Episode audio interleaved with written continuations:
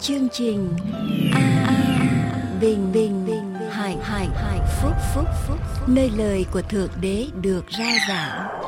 Vì nhân loại sống chẳng phải chỉ nhờ vật chất mà thôi mà còn nhờ mọi lời phán ra từ miệng thượng đế toàn năng.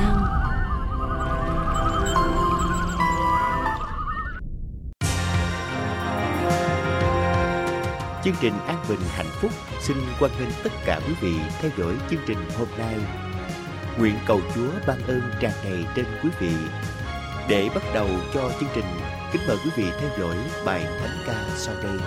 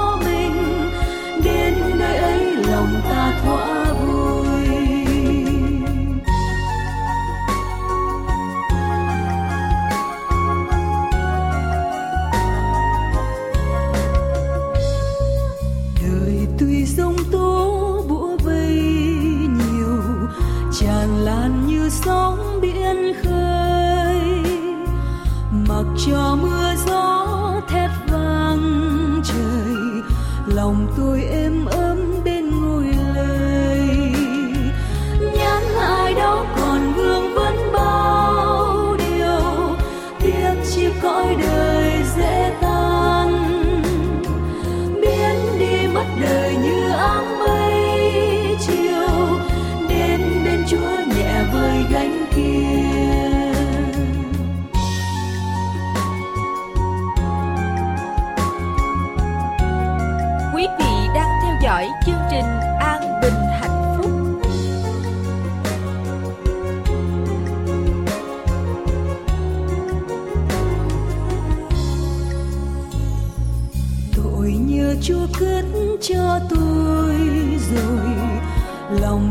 thạnh thoát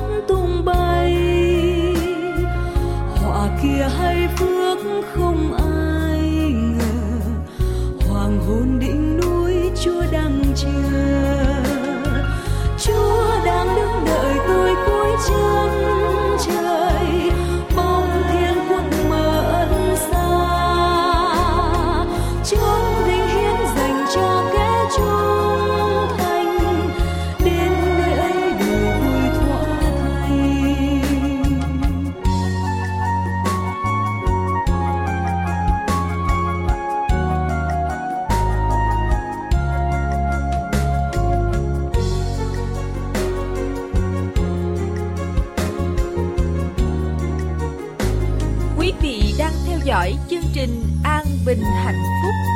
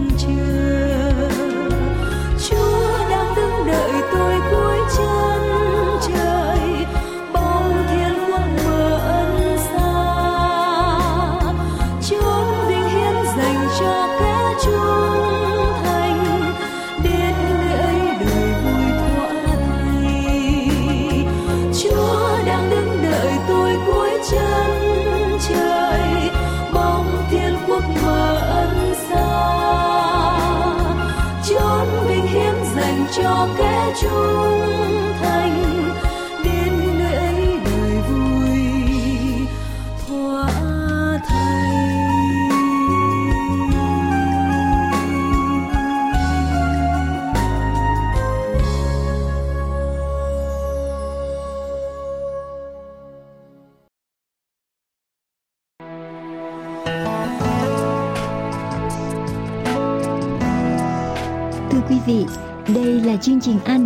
Hạnh Phúc. Chúng tôi chân thành cảm tạ quý vị dành thì giờ đều đặn theo dõi chương trình của chúng tôi. Chúng tôi hằng cầu nguyện để chương trình đem đến cho quý vị những điều ích lợi cho đời sống hàng ngày trong lĩnh vực thuộc thể cũng như lĩnh vực tâm linh. Chúng tôi rất mong ước được đón nhận những cánh thư tâm tình, chia sẻ những ơn phước, đóng góp những ý kiến hầu giúp cho chương trình mỗi ngày mỗi vững mạnh hơn. Mọi liên lạc thư tín xin quý vị gửi về cho chúng tôi qua địa chỉ sau. An Bình Hạnh Phúc PO Box 6130 Santa Ana, California 92706 PO Box 6130 Santa Ana, California 92706 hoặc quý vị cũng có thể liên lạc đến chúng tôi qua điện thoại số 1888 901 4747 điện thoại miễn phí số 1888 901 4747 Chúng tôi xin chân thành cảm tạ quý vị đã liên lạc đến chúng tôi trong thời gian qua. Nguyện xin Thượng Đế Toàn Năng ban ơn dồi dào trên đời sống của mỗi quý vị. Và xin quý vị tiếp tục theo dõi chương trình hôm nay.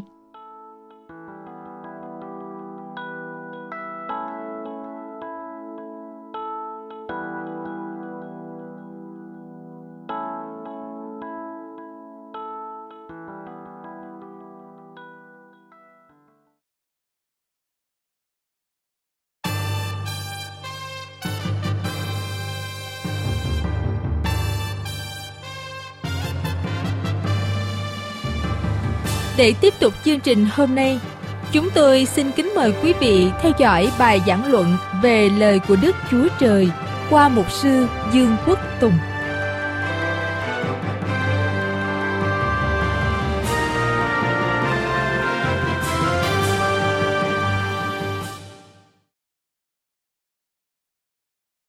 Chúng con Ngài xin Chúa Thánh Linh ở cùng chúng con trong giây phút này. Ngài xin Chúa nói chuyện với chúng con mỗi người và cho chúng con nhận được ý của Chúa trong đời sống của chúng con và sống theo chúng con tạ ơn Ngài. Chúng con đồng tâm dâng lời cầu nguyện trong danh của Đức Chúa Giêsu là đấng cứu thế. Amen. Kính thưa quý vị, chúng tôi đã tôi đã gửi đến quý vị một loạt bài giảng về sách Jonah. Tôi xin mời quý vị lật lại trong sách Jonah với tôi hôm nay và chúng ta sẽ đi Jonah đoạn 1 câu số 16. Jonah đoạn 1 câu số 16. Chúng ta chỉ đi một câu kinh thánh hôm nay và xin mời quý vị cùng à, theo dõi với lại tôi trong giây phút này. Jonah đoạn 1 câu thứ 16, đề tài tôi gửi đến hôm nay là những điều cần thiết để chúng ta thờ phượng. Ba yếu tố cho sự thờ phượng. Ba yếu tố cho sự thờ phượng của chúng ta. Vì vậy mà những người ấy rất kính sợ Đức Giê-hô-va. Họ dâng của lễ cho Đức Giê-hô-va và hứa nguyện cùng Ngài.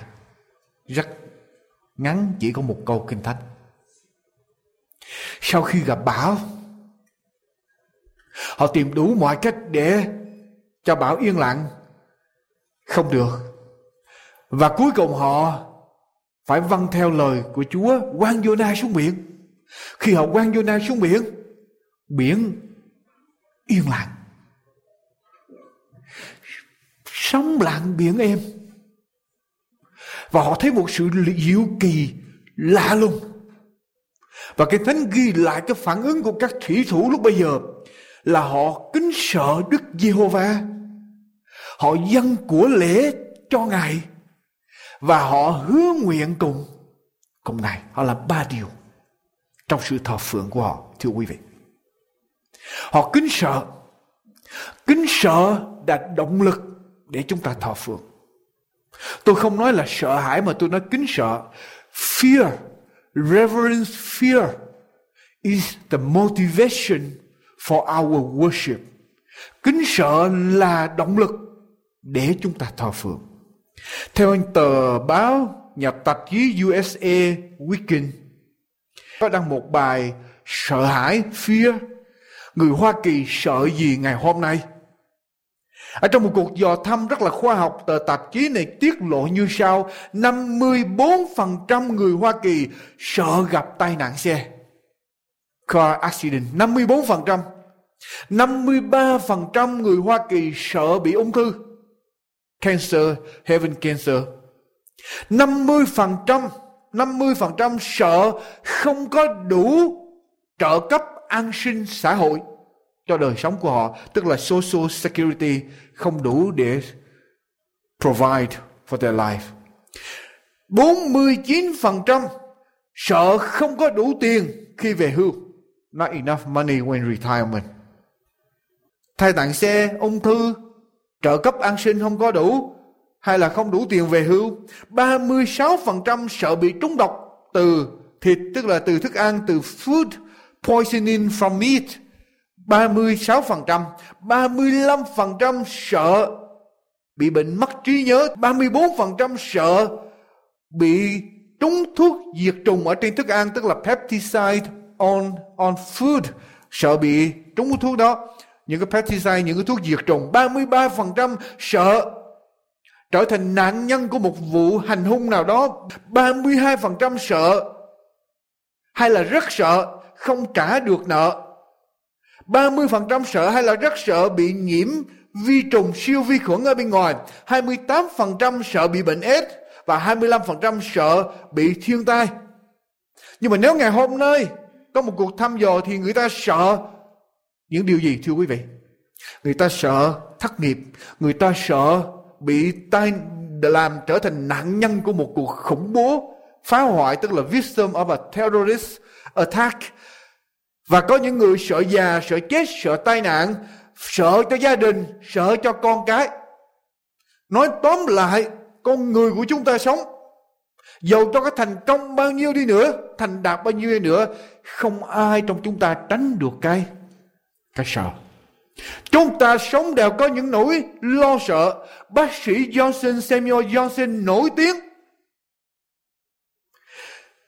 với những kiến thức, với những sự hiểu biết của ông Thế mà không bao giờ ông dám bước chân vào ở một cái căn phòng nào mà bước cái chân trái vào trước. Nếu lỡ ông bước vào một căn phòng mà đặt cái chân trái vào trước, ông phải bước lui trở lại và ông đặt cái chân phải vào rồi ông mới dám bước vào trong căn phòng đó. Và ông sợ nói đến chữ chết. Cho nên ông cấm những người cộng tác với ông nhắc đến chữ chết ở trước mặt ông. Caesar Julius, hoàng đế La Mã, Đối với lại Caesar Julius, tiếng hò hét của hàng chục ngàn quân thù trước mặt hoàng đế Caesar Julius chỉ giống như một tiếng nhạc êm ái. Thế nhưng ông lại sợ tiếng sấm chớp và mỗi lần mà có sấm sét ông phải nhảy xuống, ông phải chạy xuống ở dưới hầm, chuông xuống ở dưới hầm, núp ở dưới hầm để tránh nghe tiếng sấm sét, còn nếu không ông chịu không nổi. Tướng Marshall Sassy thích nhìn, đứng nhìn quân thù hàng hàng lớp lớp ở trước mặt mình đang tiến tới. Và ông sẵn sàng để tấn công họ.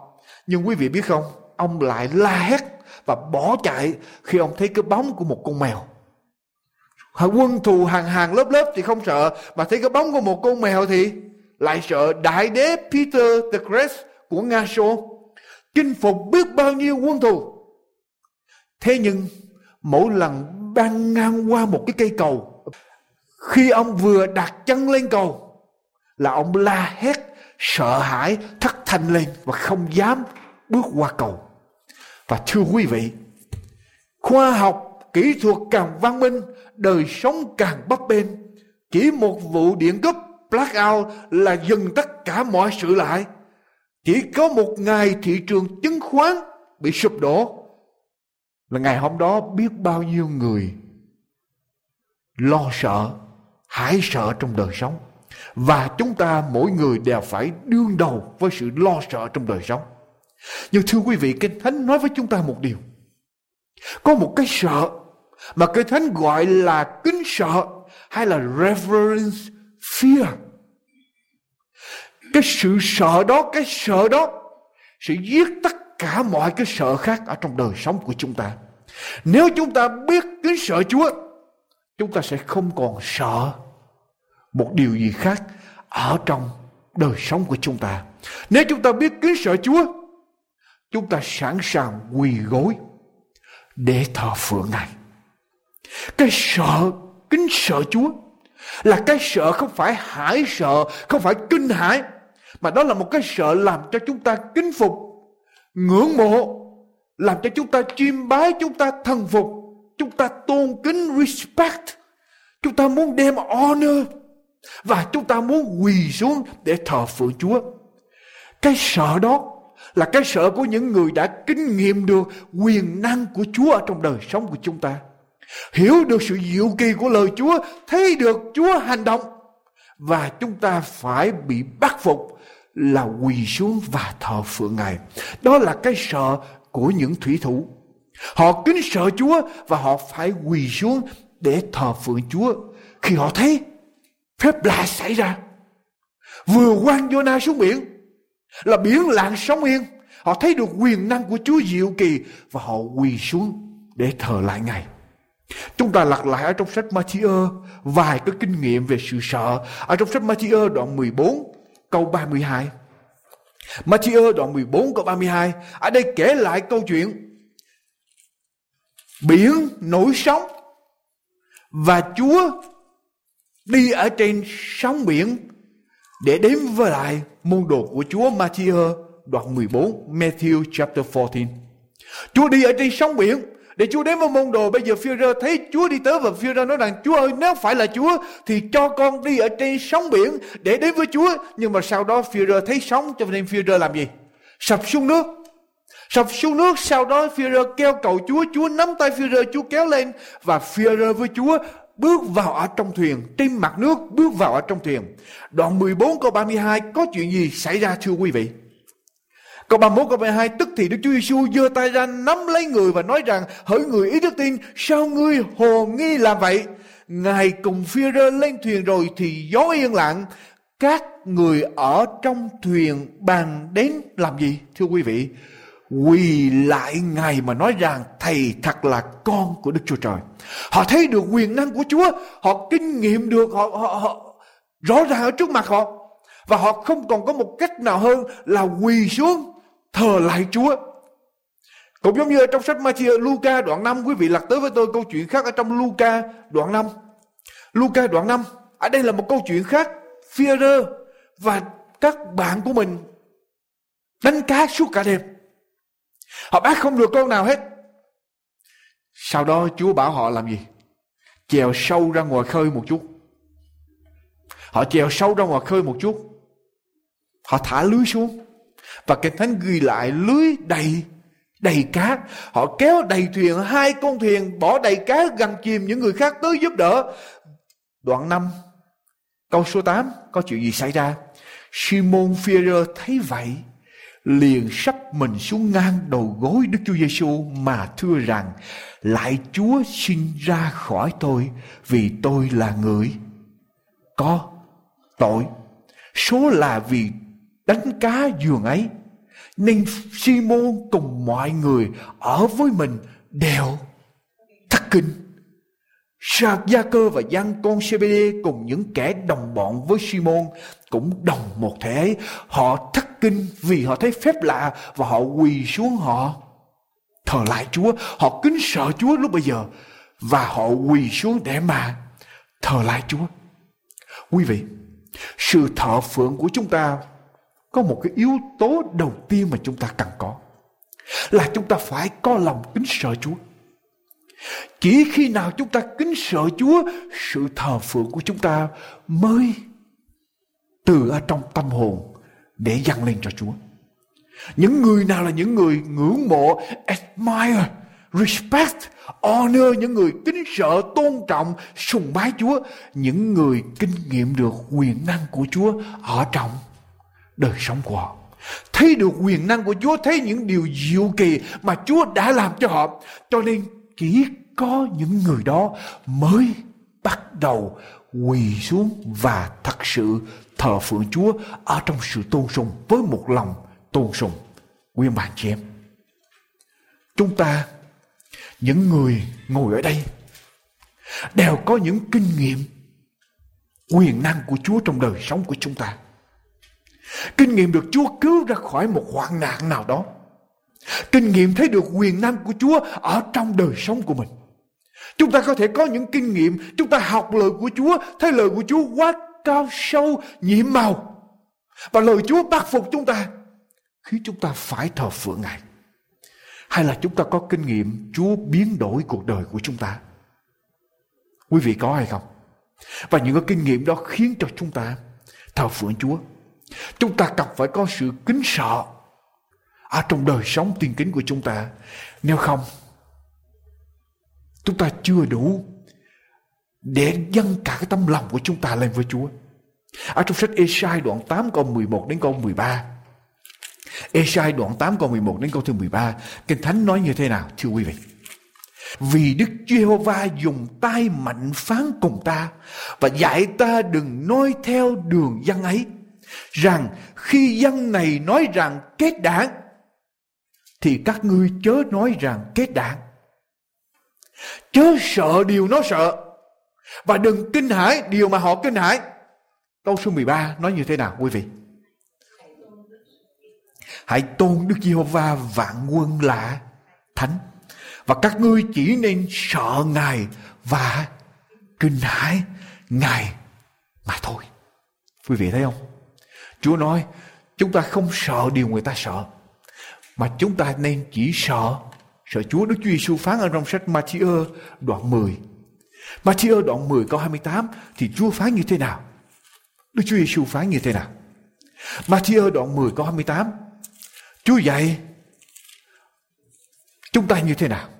Đừng sợ kẻ giết thân thể mà không giết được linh hồn.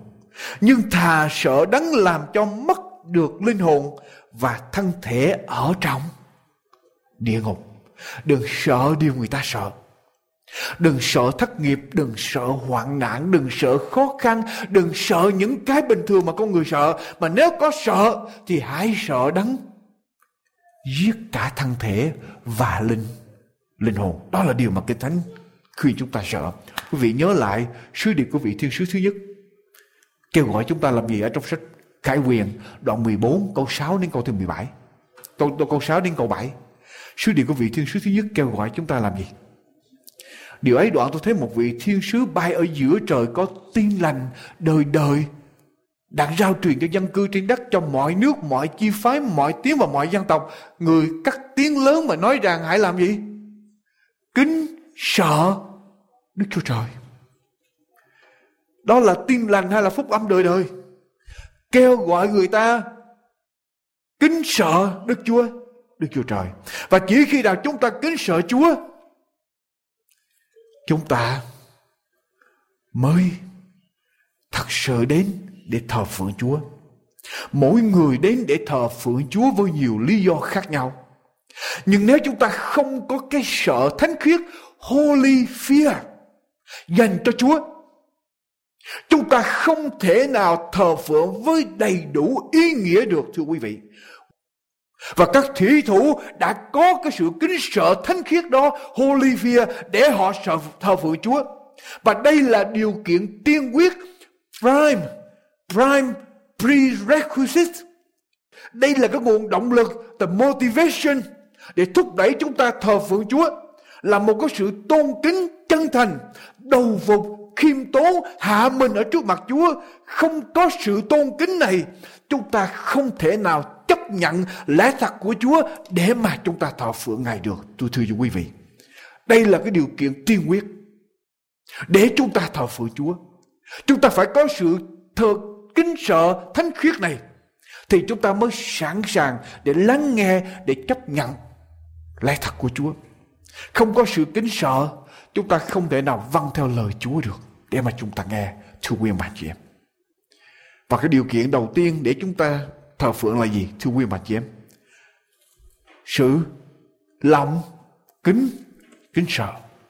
Lòng kính sợ. Holy fear, sự kính sợ thánh khiết. Điều kiện thứ hai để chúng ta thờ phượng. Trở lại với tôi, thưa quý vị. Đoạn 1 con số 16 Phần B nói gì của sách Jonah vì vậy mà những người ấy rất kính sợ Đức giê va Ở đây không nói họ sợ bình thường mà họ rất kính sợ. Điều kiện thứ hai, Họ bắt đầu làm gì, thưa quý vị? Họ dâng của lễ cho Đức Giê-hô-va. Họ dâng của lễ cho Đức Giê-hô-va. Quý vị phải nhớ lại rằng họ đang ở giữa giữa biển. Tàu của họ gặp gặp bão quý vị nhớ họ đã làm gì với tất cả những hàng hóa những đồ quý báu ở trên tàu? Họ quăng tất cả ra khỏi tàu để tìm cách cứu con tàu. Họ đã mệt mỏi để mà tranh đấu với lại cơn bão, chống trả lại với cơn bão. Hàng hóa ở trên tàu đều được quăng xuống ở dưới biển hết. Và quý vị nhớ rằng tàu của họ là tàu Taresi là cái tàu nổi tiếng là không thể nào đánh chìm được. Ở trong thời lúc bây giờ. Nhưng mà trong cái giây phút này vì lòng kính sợ Chúa, thờ phượng Chúa mà họ làm gì? Dân, họ còn cái gì nữa để mà dân? Họ quăng hết tất cả hàng hóa xuống biển, họ tranh đấu với bão tìm cách cứu con tàu. Bây giờ họ mệt mỏi rã rời Họ lấy cái gì để họ dâng thưa quý vị Nếu mà nói có những người đến thờ phượng Chúa Mà được miễn để mà dâng hiến Thì quý vị phải công nhận Những người thủy thủ này là một trong những người được miễn phải không Họ vừa ra khỏi cơn bão Họ mất hết rồi Còn cái gì nữa để dân Thế mà giây phút này Họ dùng những cái gì còn lại ở trên tàu Để họ dâng của lễ lên cho Đức Giê Hồ Va Quý vị thấy không Lòng kính sợ Đức Chúa Trời toàn năng của họ quá vĩ đại. Quá to lớn, too great. They fear for the Lord. Họ vô cùng tôn kính Ngài ở trong giây phút này. Too much reverence they want to give to the Lord. Họ không thể nào mà không dâng lên cho Chúa một điều gì được để bày tỏ lòng tôn kính đó. Cho nên họ tìm những gì còn lại ở trong con tàu sau cơn bão để mà họ dâng lên cho Chúa. Too much, quý vị. Họ dùng những gì còn lại ở trên con tàu sau cơn bão để bày tỏ lòng tôn kính trơn thành của họ cho Chúa và họ dâng lên cho Ngài. Quý ông bà chị em. Khi chúng ta đến thăm một người bạn thân chúng ta viếng một nhân vật có địa vị ở trong xã hội chúng ta viếng một người chúng ta kính trọng Chúng ta yêu quý. Thường thường chúng ta làm gì? Thưa quý vị, chúng ta chuẩn bị trước sẵn sàng. Chúng ta đến trước giờ. Chúng ta luôn luôn có chút quà ở trong trong tay để tặng người đó. Phải không? Thưa quý vị, chúng ta luôn luôn có chút quà để bày tỏ tấm lòng quý mến của chúng ta dành cho người đó. Dân hiến bày tỏ tấm lòng quý mến, bày tỏ tấm lòng tôn kính, bày tỏ tình yêu thương của chúng ta dành cho người đó. Và những thủy thủ ở trong giây phút này, dầu rằng sau cơn bão mất tất cả, họ lại dâng của lễ lên cho cho Chúa. Mà nếu những thủy thủ này có của lễ để dâng lên cho Chúa Thì tôi nghĩ chúng ta ngày hôm nay không có ai mà nói rằng tôi không có cái gì để mà dâng cho cho Chúa hết. Quý vị khó để tôi giảng nhưng đó là lời của Chúa. Và tôi giảng lời của Chúa thưa quý vị. Khó để tôi nói nhưng mà đây là lời của Chúa để chúng ta nghe giáo sĩ Line Eggletons đến truyền giáo tại một thành phố nhỏ ở tại Nam Mỹ, Chile, xứ Chile. Ông lập được một hội thánh có khoảng 80 tín hữu. Ở đây là một khu vực nghèo. Mỗi tháng tín hữu dân không quá 6 đô la. Không đủ tiền để trợ cấp cho một vị mục sư chủ tọa người địa phương. Một ngày kia giáo sĩ Augustine mới quyết định đem vấn đề để để trình lên với Chúa qua lời cầu nguyện về sự dân hiến ở trong hội thánh. Sau đó vài tuần lễ ông đến thăm một cặp vợ chồng khoảng trung tuần vừa mới tin Chúa. Và cặp vợ chồng này vừa mới tin Chúa cho nên đang tập để đọc kinh thánh mỗi ngày. Khi giáo sĩ Egerton đến thăm, họ mới hỏi giáo sĩ Egerton, cái chữ phần 10 ở trong kinh thánh có nghĩa là gì? Chúng tôi đã đọc qua kinh thánh và chúng tôi gặp cái chữ phần 10, chúng tôi không hiểu phần 10 có nghĩa là gì. Giáo sĩ Egerton không muốn trả lời cái câu hỏi đó. Tại vì sao đây là một vợ chồng mới tin Chúa. Họ thất nghiệp, họ không có công việc làm. Họ nghèo, họ chỉ có nuôi được mấy con gà ở trong nhà mà thôi. Ngoài ra họ chưa có việc làm cho nên giáo sĩ Edgerton không muốn giải thích phần 10. Ông muốn nói đến những cái chuyện khác. Nhưng cả hai vợ chồng nặng nặc đòi giáo sĩ Edgerton phải giải thích phần 10 là gì.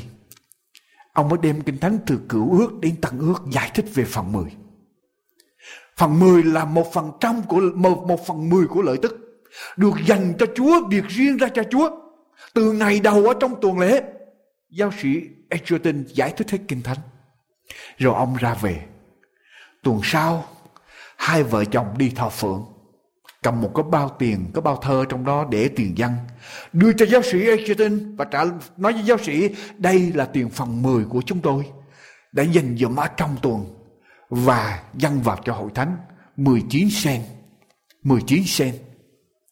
Tuần lễ kế tiếp, hai vợ chồng cũng làm y hệt như vậy như lời Chúa dạy từ đầu tuần là để dành ra biệt riêng cho Chúa. Trước hai vợ chồng ngày thứ Tư gặp giáo sĩ Einstein đang đi trên đường, chặn đứng lại. Trên đường chặn lại và vui mừng kể câu chuyện. Và nói rằng sau khi chúng tôi biệt riêng một phần mười ra từ đầu tuần, đến ngày thứ ba chúng tôi hết tiền, không có tiền để ăn.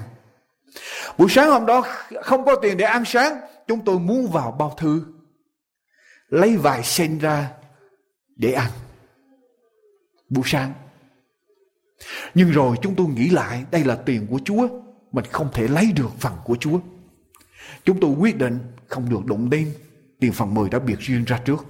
Và chúng tôi quyết định nhịn đói ăn sáng hôm đó. Không có gì để làm. Không ăn được. Cho nên chúng tôi chỉ có cái cách là đi ra chăm sóc mấy con gà. Nhưng mà chúng tôi vô cùng kinh ngạc. Khi chúng tôi đi ra chăm sóc mấy con gà, thì thấy ngay ở bên ngoài mấy cái ổ gà. Thường thường buổi sáng gà không có đẻ, mà đi ra thấy bên này trứng gà đẻ. À là chúng tôi lại lấy những cái trứng đó vào, là là chúng tôi có thức ăn. Và chúng tôi lại bán được những cái trứng đó nhưng mà chưa hết. Buổi sáng hôm đó lại có một người đẩy xe tới ngay nhà của chúng tôi và muốn mua, vào mua phân của những con gà này để làm phân bón trả cho chúng tôi một số tiền rất lớn cho nên chúng tôi lại bán được chưa hết chúng tôi mua thức ăn Chúng tôi còn dư tiền, vợ tôi còn dư tiền lại mới quyết định đi mua một đôi giày. Vì cái đôi giày mà vợ tôi mang đã bị hư lâu quá rồi mà không có tiền để mua giày mới. Vợ tôi mới đi đến một chuyến xe bus, đáp một chuyến xe bus, đi đến cái thành phố cách đó 12 cây số để mua giày thì ra khỏi xe bus lại gặp một đứa cháu mà cách đây 5 năm rồi không hề gặp. Nói chuyện xong vợ tôi, nói chuyện xong người cháu mới hỏi gì đi đâu Vợ tôi nói gì đi tìm một cái tiệm giày để mua đôi giày.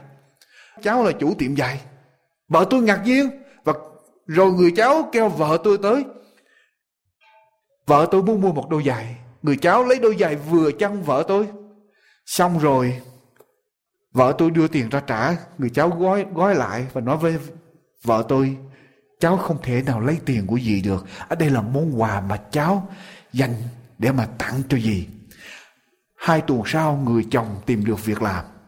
Chưa hết, những người ở trong hội thánh nghe kể lại câu chuyện và họ bắt đầu trung tiến hoàn trả phần mười lại cho Chúa. Đặt đức tin ở trong Chúa, ở trong sự dân hiến. Và quỹ hội thánh gia tăng. Sau đó họ có thể đài thọ trong một vị mục sư chủ tọa, người địa phương, giáo hạt bổ nhiệm đến và giáo sĩ Edgerton lại tiếp tục đi mở những hội thánh nơi khác. Bây giờ quý vị đọc với tôi những câu kinh thánh ở trong sách Corinto thứ nhất. Corinto thứ nhất. Corinto thứ nhất đoạn 16. Thưa quý vị. Corinto thứ nhất đoạn 16 có chuyện gì xảy ra đây? Kinh thánh dạy chúng ta điều gì? Corinto thứ nhất đoạn 16 câu 1 cho đến câu số 2. Kinh thánh dạy những nguyên tắc nào ở trong sự dân hiến? Trang 216. Về việc góp tiền cho thánh đồ thì anh em cũng hãy theo như tôi đã định liệu cho các hội thánh xứ Galati. Cứ ngày đầu ở trong tuần lễ, mỗi một người ở trong anh em khá tùy sức mình chắc lót được bao nhiêu thì để dành tại nhà mình hầu cho khỏi đợi khi tôi đến rồi mới góp khi tôi đến tôi sẽ sai những kẻ mà anh em đã chọn cầm thơ tôi đi đặng đem tiền bố thí của anh em đến thành Jerusalem vì ví bằng việc đáng chính mình tôi phải đi thì những kẻ ấy sẽ đi với tôi. Ở đây chúng ta tìm được những cái nguyên tắc để dân hiến. Thứ nhất, việc góp tiền cho thánh đồ thì anh em cũng hãy theo như tôi đã định liệu cho các hội thánh ở xứ Ga là thì dân hiến không phải là ai muốn dân chỗ nào dân, không ai, không phải ai muốn làm theo ý mình, thì đó là dân. Ở đây kinh thánh cho biết rằng như tôi đã định, tức là giáo hội, cấp lãnh đạo định và các hội thánh đều phải đi theo, có hệ hệ thống chứ không phải mỗi người muốn làm theo ý riêng của mình. Như tôi đã định và cho các hội thánh đều tham tham gia, tức là sự dân hiến theo sự định liệu của giáo hội chúng ta dân hiến theo như ở trên trung ương đề xuống có một mục tiêu và tất cả tín hữu trên thế giới đều dâng hiến vào đó. Giống như kinh thánh nói, theo như tôi đã định cho các hội hội thánh. Những người mà dân hiến lẻ tẻ theo ý riêng của mình không làm được việc lớn cho danh Chúa và không được Chúa ban ban phước. Khắp nơi ở trên thế giới đều dân hiến vào một mục tiêu, cho nên làm được chuyện chuyện lớn cho danh Chúa. Điều thứ nhì, câu số 2 cứ ngày ngày nào thưa quý vị, ngày đầu của tuần lễ dân hiến không phải chúng ta đến nhà thờ. Theo kinh thánh, theo kinh thánh dạy dân hiến không phải chúng ta đến nhà thờ, đến cái giờ kêu gọi chúng ta mới quyết định dân bao nhiêu, mà từ ở trong ngày ngày đầu. Tức là phải ưu tiên the first day of the week, ngày đầu tiên của tuần lễ chúng ta đã biệt riêng ra cho cho Chúa. Chứ không phải chúng ta tiêu hết rồi cho đến cái ngày thứ cho đến sáng thứ bảy ngồi trong nhà thờ chúng ta mới nghĩ đến, ngày đầu tiên chúng ta đã biệt riêng ra cho Chúa, theo như lời của Chúa dạy Quý vị, muốn làm theo ý mình, đó là chuyện của quý vị, nhưng tôi chỉ giảng quý vị ý của Chúa mà thôi. Ngày đầu của tuần lễ phải biệt riêng ra ưu tiên số số một, để dành ở tại tại nhà, tức là phải để ra trước, rồi đi gì nữa, quý vị. Điều kế tiếp là gì? Nguyên tắc đầu tiên là theo như tôi đã định đã là theo theo cái chủ trương của giáo hội, cho các hậu thánh ở xứ Galati, mọi người đều phải cùng một mục đích. Cái câu số 2 cứ ngày đầu của tuần lễ là ưu tiên số 1 mỗi một người ở trong anh, ở trong anh em, tức là bao nhiêu người? Mấy người? Các thủy thủ, họ có họ có được miễn nhân hiến không? Các thủy thủ sau cơn bão, họ họ là những người phải được miễn nhân hiến, phải không? Những người tị nạn của mình mà đi ở trên tàu gọi là boat people đó họ tới đảo đó quý vị muốn họ làm gì họ còn gì nữa còn cái gì nữa đâu tay trắng hết cho nên những người đó phải được miễn nhưng mà những thủy thủ vẫn dâng cho Chúa. Ở đây Kinh Thánh nói rằng mỗi một người ở trong anh em, tức là tất cả mọi mọi người. Kinh Thánh Chúa dạy đừng có bao giờ ra mắt Chúa mà đi tay đi tay không. Tất cả mọi người, mỗi một người ở trong anh em. Rồi gì nữa thưa quý vị? Khá tùy sức mình, tức là theo ơn phước mà Chúa ban cho chúng ta tùy sức mình. Tùy theo khả năng mà Chúa ban cho chúng ta để dân hiến hoàn trả lại cho Chúa tùy sức mình rồi làm gì nữa à có nhiều người nói tùy sức cho nên tôi chia hết trơn ra rồi tôi không cần phải cố gắng nhưng mà cái câu chắc cái chữ chắc lót tức là sao chúng ta phải có cái sự hy sinh có sự cố gắng chút xíu nữa mới bày tỏ lòng của của mình được. Tùy sức mình nhưng mà phải chắc lót. Chắc lót theo sức của mình. Được bao nhiêu thì để dành ở tại nhà mình. Cho đến khi được kêu gọi rồi đem tới. Ở đây có nhiều người nói là hội thánh đầu tiên đi nhà thờ ngày thứ nhất, nhưng mà trật lắc. Không có đi nhà thờ ngày thứ nhất. Họ để dành tiền dân ở tại ở tại nhà, chứ không phải là đi tới nhà thờ cho đến ngày cuối tuần họ đi nhóm rồi họ đem đến, hay là khi kêu gọi rồi họ đem đến. Lặp với tôi một câu kinh thánh nữa, thưa quý vị. Malachi đoạn 3 câu 10 đến câu số 12 Malachi đoạn 3 câu 10 đến câu số 12 các ngươi hãy đem hết thải. Đem bao nhiêu, thưa quý vị? Hết thải. Không phải bớt phần 10 của Chúa, mà đem hết thải phần 10 vào kho. Hầu cho có lương thực ở trong nhà ta và từ nay các ngươi khá lấy điều này mà thử ta. Chúa nói chúng ta thử Chúa.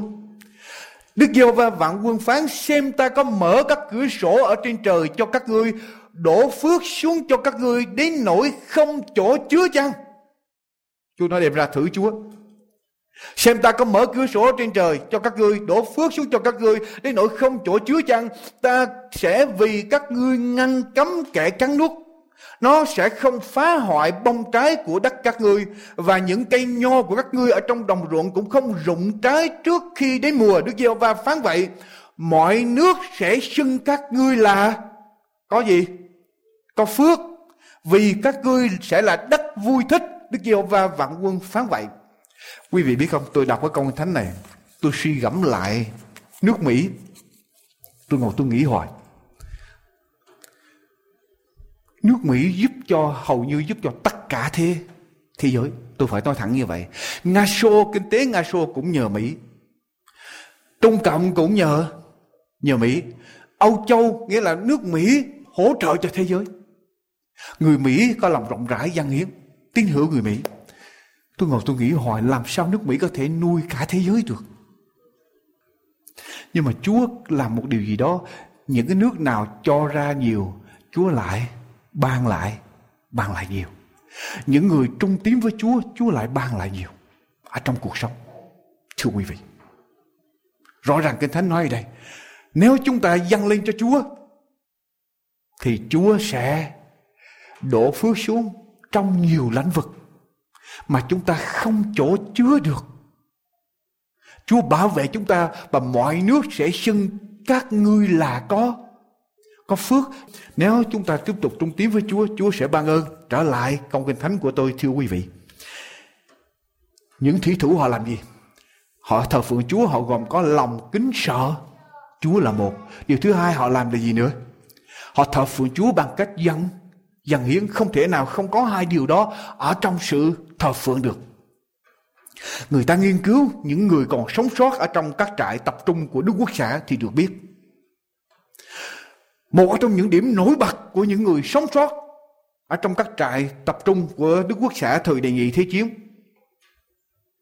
là khi những người đó bị đói khát họ chỉ còn là một mẫu bánh hay là một chút xíu nước mà họ dám chia sẻ với những người tù đang hấp hối khác, thì những người đó sẽ sống sót còn những người nào mà không chia sẻ, còn lại một chút, bánh một chút nước và đang đói, họ giữ lại để họ dùng một mình họ, thì không sớm thì chày những người đó sẽ chết những người chia sẻ, sẵn sàng chia sẻ, sẽ có được một cái khả năng tinh thần và tâm linh để sống sót qua mọi cơn bão tố một người làm chứng lại như thế này, ở trong nhóm của chúng tôi, mọi người đều chia sẻ.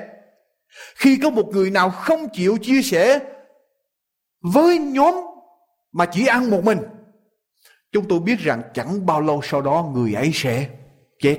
Cho nên thưa quý vị, có một điều gì đó ở trong lời của Chúa dạy chúng ta về hoàn trả những gì thuộc về Chúa, cho Chúa dâng hiến lên cho Chúa. Bây giờ trở lại điều thứ ba với tôi thưa quý vị. Điều thứ ba ở trong Jonah đoạn 1 câu số 16. Vậy những người ấy rất kính sợ Đức Giê-hô-va. Điều thứ nhất, họ kính sợ Chúa, rất kính sợ Chúa để họ thờ phượng Chúa. Điều thứ nhì, họ dâng hiến của lễ cho Chúa. Dầu rằng họ trải qua cơn bão không còn điều gì hết để dâng, nhưng họ vẫn kiếm được cái gì đó còn lại để mà dâng. Và điều thứ ba họ làm gì thưa quý vị?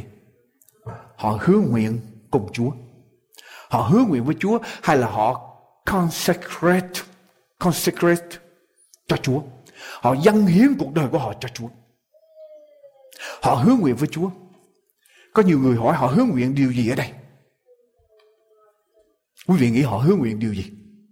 Thưa quý bạn chị Họ hứa với Chúa điều gì ở đây? Có thể họ hứa với Chúa họ bỏ cái lối sống tội lỗi cũ. Có thể họ hứa với Chúa rằng họ sẽ thay đổi cái cách nói chuyện với họ của họ vì họ là thủy thủ cho nên những cái lời nói của họ có vẻ thô tục cho nên họ sẽ thay đổi.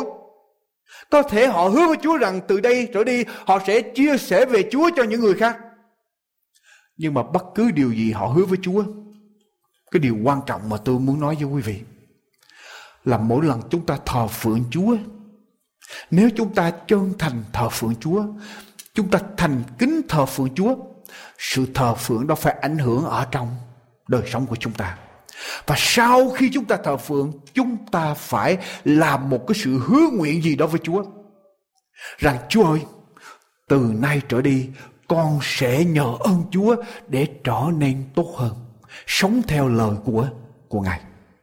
Một sự thờ phượng chân thành phải luôn luôn có sự hứa nguyện. Một người thờ phượng chân thành một chương trình thờ phượng muốn đem vinh hiển cho danh của Chúa phải có tác dụng ở trong tâm hồn người tham dự. Tức là quý vị đến đây nghe giảng, quý vị đến đây thờ phượng Chúa nghe giảng lời của Chúa. Quý vị sợ, kính sợ Chúa, đến với tâm hồn kính sợ Chúa. Quý vị dâng hiến lên cho Chúa. Quý vị nghe lời của Chúa xong. Điều thứ ba quý vị cần phải vào làm sự quyết định. Chúng ta cần phải làm sự quyết định. Con sẽ làm gì? Con sẽ sống như thế nào trong tuần lễ tới? Sau khi con đã chấp nhận nghe lẽ thật của Chúa. Và đó là lý do tại sao sau mỗi giờ thờ phượng, sau mỗi lần giảng, tôi mời quý vị tiến lên để làm sự quyết định. Thưa quý bạn chị Nếu chúng ta không làm sự quyết định những gì chúng ta nghe những gì chúng ta có với chúa sẽ bị những người khác bị hoàn cảnh bị ma quỷ cướp đi mất. Mà chúng ta cần phải làm sự quyết định ông joseph henry là người sáng lập ra viện smithsonian ở tại washington dc đây là cái viện nghiên cứu về khoa học. Kể lại câu chuyện ở trong thuở niên thiếu của ông. Một ngày kia bà ngoại ông cho ông một số tiền để mua một đôi giày mới. Ông mới đến tiệm, người thợ đo chân của ông xong, mới nói với ông như thế này, có hai kiểu giày. Một kiểu giày mũi tròn, mũi tròn, và kiểu giày mũi vuông. Cậu chọn kiểu nào? Đối với lại cậu cậu Joseph Henry trong giây phút này có được đôi giày mới là điều cậu mừng quá cho nên cậu không thể nào quyết định được ngay cái giây phút đó chọn cái kiểu bàn hay là cái kiểu kiểu tròn cho nên cậu nói với lại ông thợ giày tôi không chọn được cho tôi suy nghĩ ông thợ giày nó không sao cậu về suy nghĩ hai ngày tôi cũng cần hai ngày để chuẩn bị rồi cậu cho tôi biết để tôi đóng cái mũi giày tròn round toes hay or square toe for your shoe. Hai ngày trôi qua, Joseph cũng chưa quyết được định, chưa quyết định được. Hai ngày trôi qua, vài ngày nữa trôi qua, Joseph cũng không quyết định được. Mỗi ngày cậu đều đến tiệm giày. Có ngày cậu đến tiệm giày, cậu vào trong tiệm giày ba bốn lần. Nhưng mà không quyết định được mũi bằng hay là mũi tròn. Mũi tròn thì thực tế, mũi bằng hay là mũi vuông thì theo thời trang cái nào cũng hay hết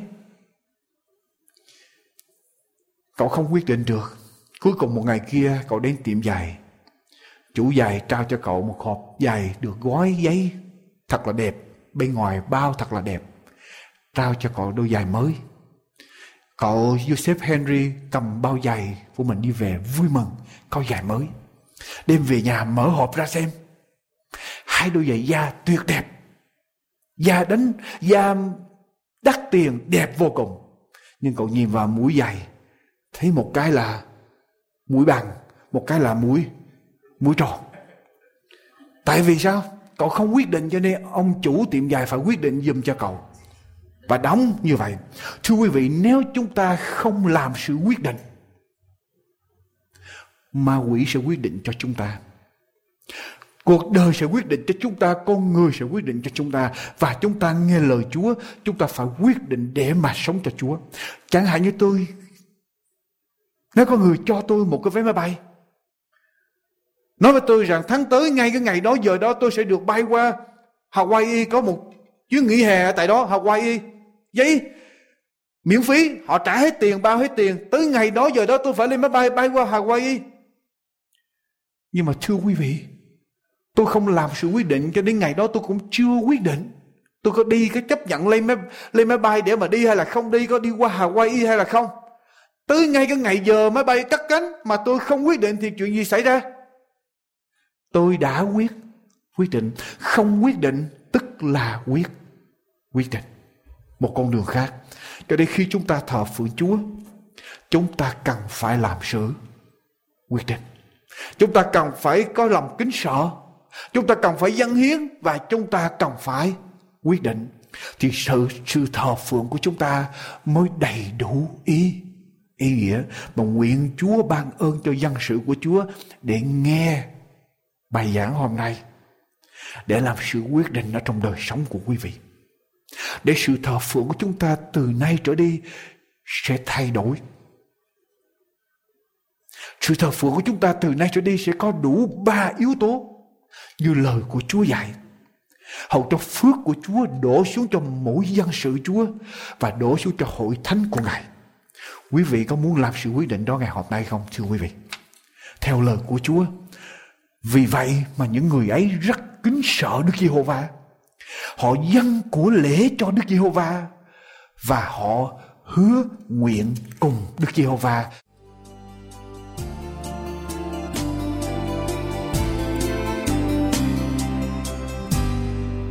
hỏi quyền danh Chúa, đấng công bình đấng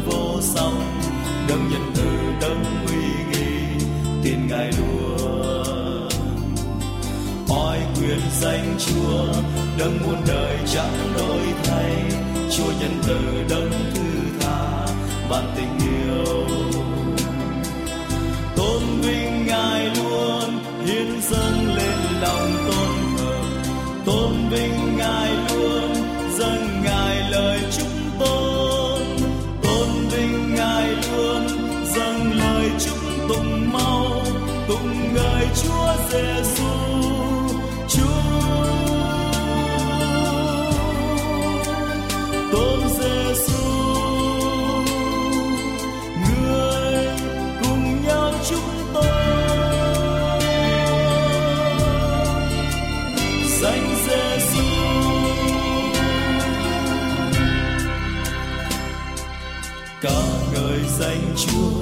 Chúa, trên trời đấng chi tôn, Chúa uy quyền đấng dẫn đường luôn đời con. Ca tụng danh Chúa, đấng chăm gìn chốn nương thân, đấng luôn gần đấng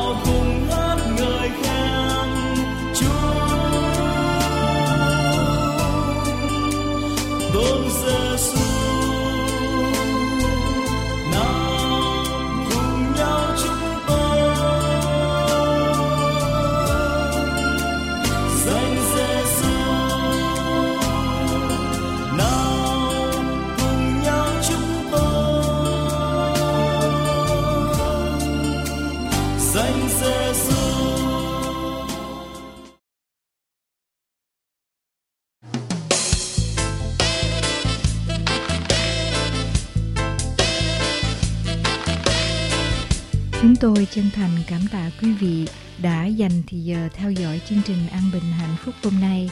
Mọi liên lạc thư tín về tài liệu nghiên cứu kinh thánh hay băng của An Bình Hạnh Phúc xin quý vị liên lạc địa chỉ An Bình Hạnh Phúc PO Box 6130 Santa Ana, California 92706 PO Box 6130 Santa Ana, California 92706 hay điện thoại 1 888 901 4747 1 888 901 4747 Ngoài ra, chúng tôi xin kính mời quý vị dành thì giờ đến tham dự các sinh hoạt tại Hội Thánh chúng tôi qua các buổi thờ phượng, các lớp học kinh thánh, những chương trình sinh hoạt xã hội, cộng đồng, cũng như các buổi sinh hoạt dành cho các em thanh thiếu niên như hướng đạo, picnic, cấm trại, ca đoàn. Xin quý vị liên lạc điện thoại 1 888 901 4747 1 888 901 4747 để chúng tôi có thể gửi quý vị bản đồ cũng như địa chỉ của các hội thánh. Chương trình An Bình và Hạnh Phúc chân thành cảm tạ quý vị đã dành thì giờ để theo dõi chương trình chúng tôi. Nguyện cầu ân phước của Thượng Đế tuôn tràn trên quý vị qua chương trình. Một lần nữa chân thành cảm tạ quý vị đã theo dõi chương trình hôm nay. Kính chào tạm biệt. Hẹn gặp lại chương trình lần tới.